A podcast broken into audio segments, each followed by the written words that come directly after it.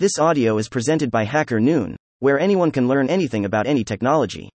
Revealing the Universe's Secrets Proofs of Einstein's Law of Gravitation by Bertrand Russell. The ABC of Relativity by Bertrand Russells is part of the Hacker Noon book series. You can jump to any chapter in this book here. X. Proofs of Einstein Swath of. Proofs of Einstein's Law of Gravitation. The reasons for accepting Einstein's law of gravitation rather than Newton's are partly empirical, partly logical. We will begin with the former. Einstein's law of gravitation gives very nearly the same results as Newton's, when applied to the calculation of the orbits of the planets and their satellites. If it did not, it could not be true, since the consequences deduced from Newton's law have been found to be almost exactly verified by observation. When, in 1915, Einstein first published his new law, there was only one empirical fact to which he could point to show that his theory was better than Newton's. This was what is called the motion of the perihelion of Mercury. The planet Mercury, like the other planets, moves round the Sun in an ellipse, with the Sun in one of the foci. At some points of its PG 132 orbit, it is nearer to the Sun than at other points. The point where it is nearest to the Sun is called its perihelion. Now it was found by observation that, from one occasion when Mercury is nearest to the Sun until the next, Mercury does not go exactly once round the Sun, but a little bit more. The discrepancy is very small, it amounts to an angle of 42 seconds in a century. That is to say, in each year the planet has to move rather less than half a second of angle after it has finished a complete revolution from the last perihelion before it reaches the next perihelion. This very minute discrepancy from Newtonian theory had puzzled astronomers. There was a calculated effect due to perturbations caused by the other planets, but this small discrepancy was the residue after allowing for these perturbations. Einstein's theory accounted for this residue, as well as for its absence in the case of the other planets. In them it exists, but is too small to be observed. Closing parenthesis. This was, at first, his only empirical advantage over Newton. His second success was more sensational. According to orthodox opinion, Light in a vacuum ought always to travel in straight lines. Not being composed of material particles, it ought to be unaffected, pg 133, by gravitation. However, it was possible, without any serious breach with old ideas, to admit that, in passing near the Sun, light might be deflected out of the straight path as much as if it were composed of material particles. Einstein, however, maintained, as a deduction from his law of gravitation, that light would be deflected twice as much as this. That is to say, if the light of a star passed very near the Sun, Einstein maintained that the ray from the star would be turned through an angle of just under 1 and 3 quarters seconds. His opponents were willing to concede half of this amount. Now it is not every day that a star almost in line with the Sun can be seen. This is only possible during a total eclipse, and not always then, because there may be no bright stars in the right position. Eddington points out that, from this point of view, the best day of the year is May 29, because then there are a number of bright stars close to the Sun. It happened by incredible good fortune that there was a total eclipse of the Sun on May 29, 1919, the first year after the armistice. Two British expeditions photographed the stars near the Sun during the eclipse, and the results confirmed Einstein's prediction. Some astronomers, PG 134, who remained doubtful whether sufficient precautions had been taken to ensure accuracy were convinced when their own observations in a subsequent eclipse gave exactly the same result. Einstein's estimate of the amount of the deflection of light by gravitation is therefore now universally accepted. The third experimental test is on the whole favorable to Einstein, though the quantities concerned are so small that it is only just possible to measure them, and the result is therefore not decisive. But successive investigations have made it more and more probable that the small effect predicted by Einstein really occurs. Before explaining the effect in question, a few preliminary explanations are necessary. The spectrum of an element consists of certain lines of various shades of light, separated by a prism, and emitted by the element when it glows. They are the same, to a very close approximation, whether the element is in the Earth or the Sun or a star. Each line is of some definite shade of color, with some definite wavelength. Longer wavelengths are towards the red end of the spectrum, shorter ones towards the violet end. When the source of light is moving towards you, the apparent wave, PG 135, lengths grow shorter, just as waves at sea come quicker when you are traveling against the wind. When the source of light is moving away from you, the apparent wavelengths grow longer, for the same reason. This enables us to know whether the stars are moving towards us or away from us.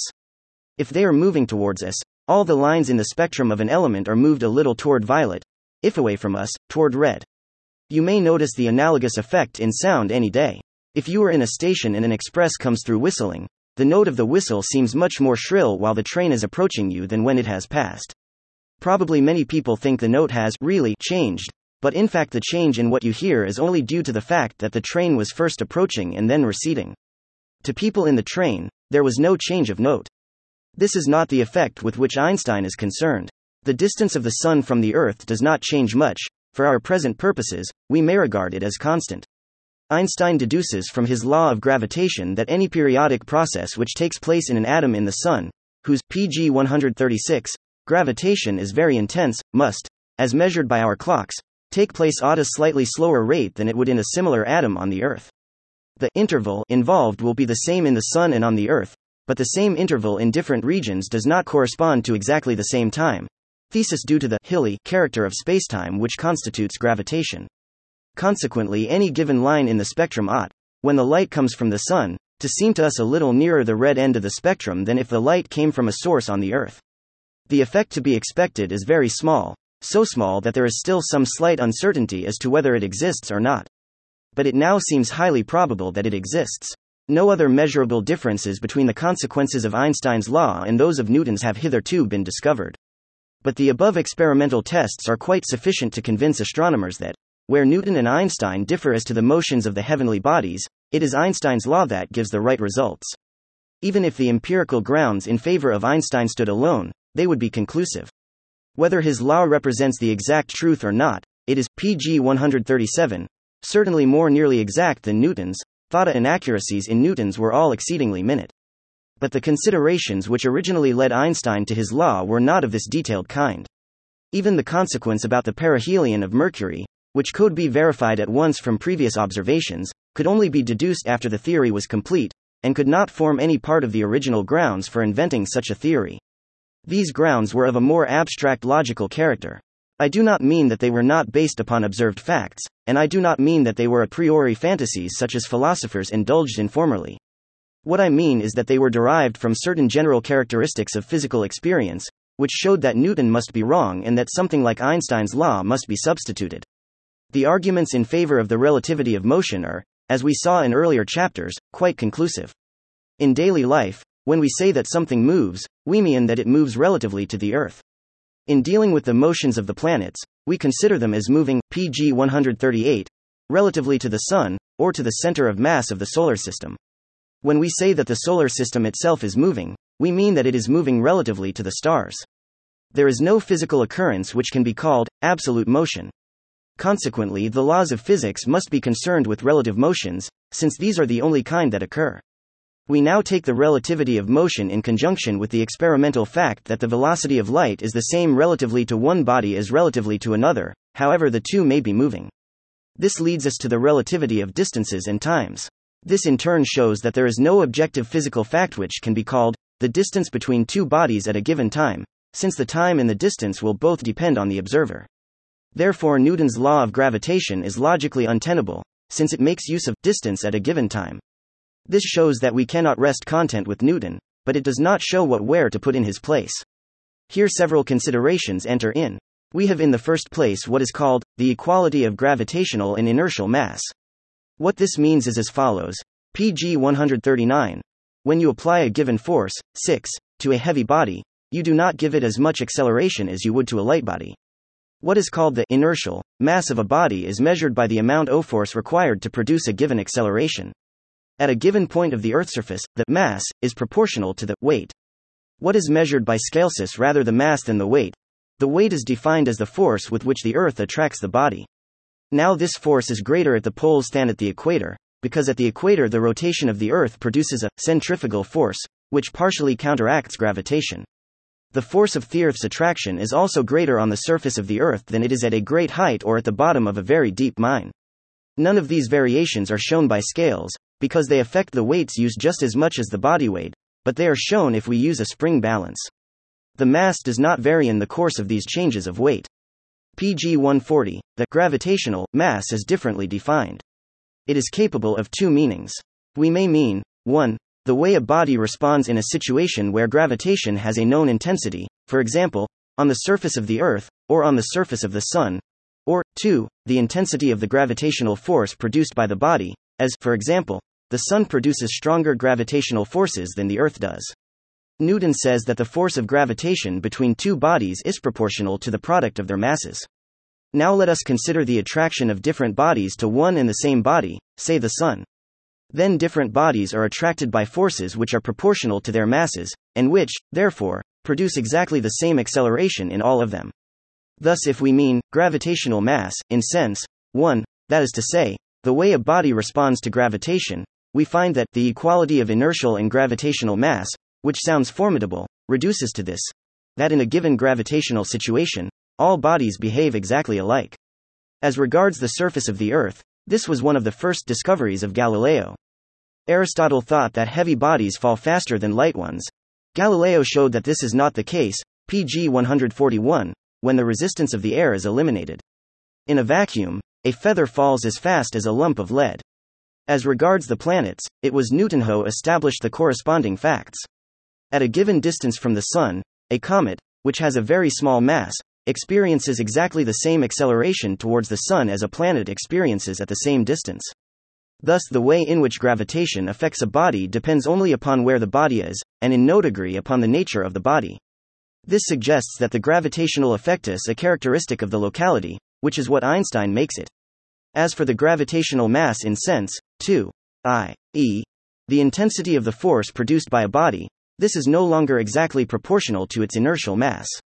The question involves some rather complicated mathematics, and I shall not go into it. 7. We have another indication as to what sort of thing the law of gravitation must be, if it is to be a characteristic of a neighborhood, as we have seen reason to suppose that it is. It must, pg 142, be expressed in some law which is unchanged when we adopt a different kind of coordinates. We saw that way must not, to begin with, regard our coordinates as having any physical significance, they are merely systematic ways of naming different parts of spacetime. Being conventional, they cannot enter into physical laws. That means to say that, if we have expressed a law correctly in terms of one set of coordinates, it must be expressed by the same formula in terms of another set of coordinates. Or, more exactly, it must be possible to find a formula which expresses the law, and which is unchanged however we change the coordinates. It is the business of the theory of tensors to deal with such formulae. And the theory of tensors shows that there is one formula which obviously suggests itself as being possibly the law of gravitation. When this possibility is examined, it is found to give the right results, it is here that the empirical confirmations come in. But if Einstein's law had not been found to agree with experience, we could not have gone back to Newton's law. We should have been compelled by logic to seek some law expressed in terms of tensors, and therefore independent of our choice of coordinates. PG 143. It is impossible without mathematics to explain the theory of tensors. The non mathematician must be content to know that it is the technical method by which we eliminate the conventional element from our measurements and laws, and thus arrive at physical laws which are independent of the observer's point of view. Of this method, Einstein's law of gravitation is the most splendid example. About Hacker Noon book series, we bring you the most important technical, scientific, and insightful public domain books. This book is part of the public domain. Bertrand Williams, 2004. The ABCOFRELATIVITY. Urbana, Illinois. Project Gutenberg. Retrieved October 2022. FROM. Gutenberg. Org, files, 67104 67104 H, 67104H. HTM This ebook is for the use of anyone anywhere at no cost and with almost no restrictions whatsoever. You may copy it, give it away, or reuse it under the terms of the Project Gutenberg license included with this ebook or online at www. Gutenberg.org. Located at https colon slash slash www. Gutenberg. Org, policy, License. HTML. Thank you for listening to this HackerNoon story, read by Artificial Intelligence. Visit hackerNoon.com to read, write, learn, and publish. Dot.